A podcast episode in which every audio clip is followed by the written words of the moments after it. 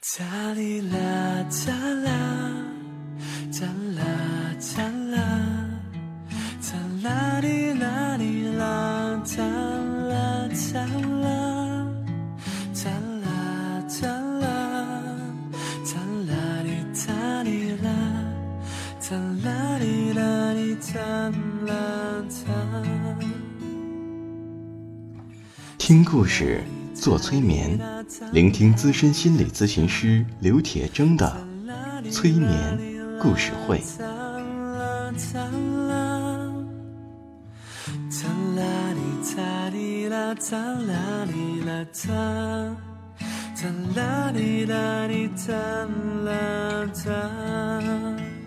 你会听到许多许多的故事，别人的故事，你也一定会听到自己的故事，因为我们每个人都可能有一部分被冻结在那里，所以我们的这些故事说不定会钻进你的潜意识，帮助你解冻。闭上眼睛，调整呼吸，让我们一起听故事。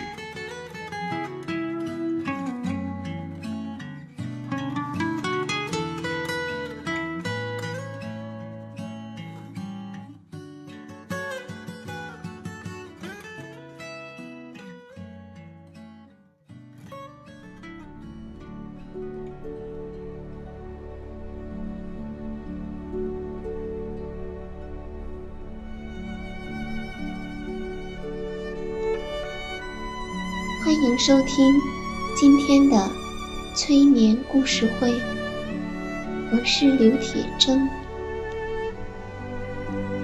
首先，你可以先站起来，伸一个大大的懒腰，让自己有一个完全的伸展。对，就是这样。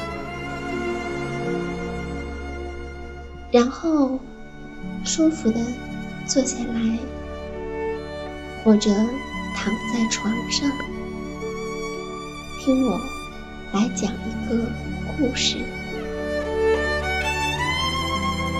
期间，你可以听我讲故事，也可以让自己的思绪飘走。你可以听得到我的声音。也可以不必听到。我们在意识层面学会很多事物，而后却忘了所学的内容，只是单纯的享用其中的技巧而已。今天，我们来了解催眠大师。艾瑞克森自己的一段经历：他曾经罹患小儿麻痹，一度全身瘫痪。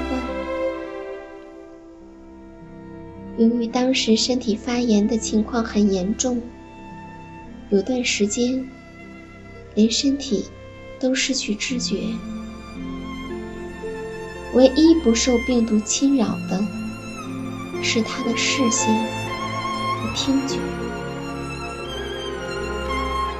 病发之际，他孤独地躺在床上，除了眼球可以转动之外，毫无行动力可言。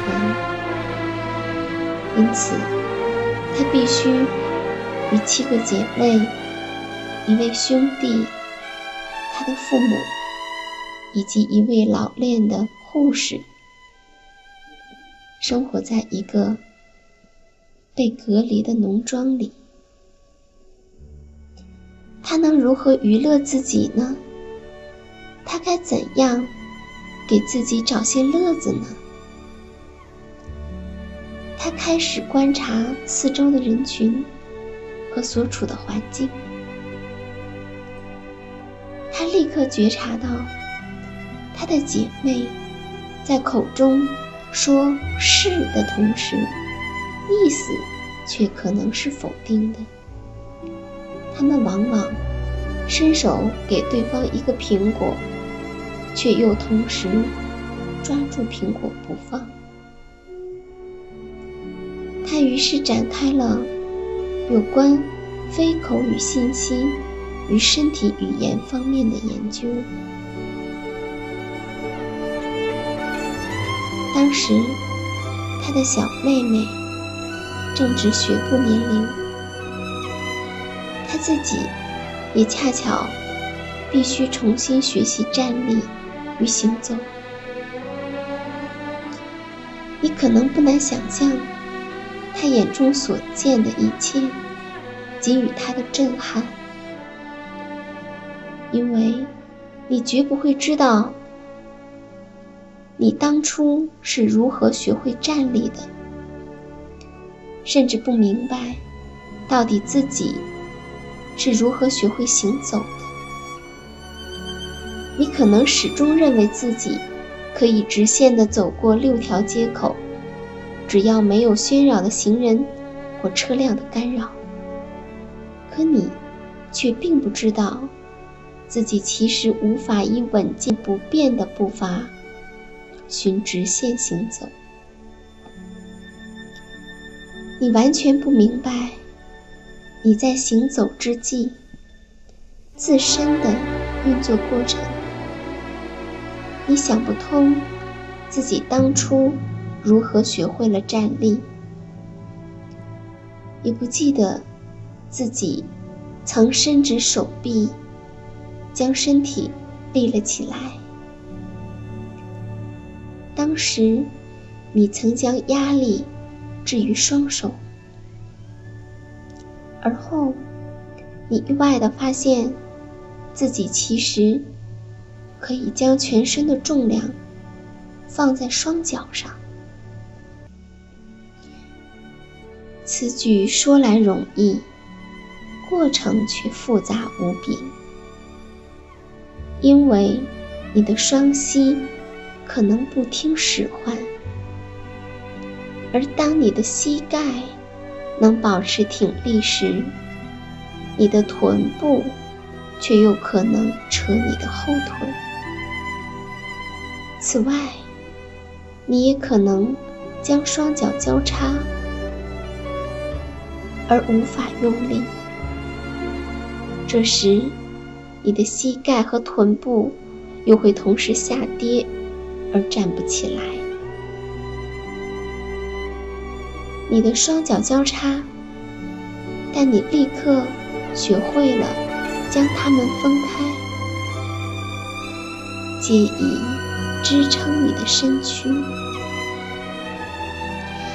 你终于将自己拉了起来，却必须懂得如何保持膝盖挺直。一旦逐步了学会这一点，接着又该注意保持臀部的挺直。随后，你发现你还必须在留意保持你的臀部、膝盖挺直的同时，设法将双脚张开。你利用一只手努力地支撑着，借着这种站姿，你开始学习如何改变身体的平衡姿势。你接着转头、转身，以转移身体的平衡支点。当你试着移动手部、头部、肩膀与身体时，必须学会协调躯体的各种平衡状态。等到你熟练一只手的协调动作后，又会换手进行另一番适应。紧接着，则是难如登天的一步，你得学着松开两只手。让双手自由活动，仅仰仗稳健的双脚支撑着全身的重量。而此时，你必须保持臀部的挺直，膝盖也得维持挺直。同时，你还要注意维持膝盖、臀部、左臂、右臂、头部与身躯之间的平衡。最后，当你技巧纯熟时，将会开始尝试以单脚保持平衡。这可是件惊天动地的费事之举。你如何能够撑住自己的全身重量，而又同时保持臀部挺直、膝盖挺直？以及警觉到手部、头部与身躯的一举一动呢？接着，你大胆的尝试将一只脚向前跨，并随之转移身体的重心。不料，你的膝盖一弯，整个人竟又跌坐在地。你立即起身，重新出发。一试再试后，你终于学会了如何向前跨步。这跨出的感觉真好。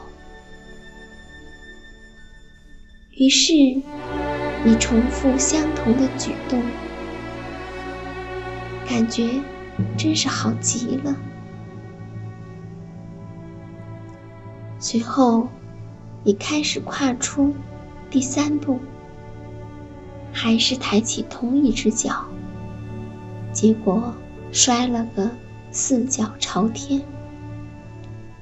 你着实费了好长一段时间，才懂得轮流左右、左右、左右的跨步向前。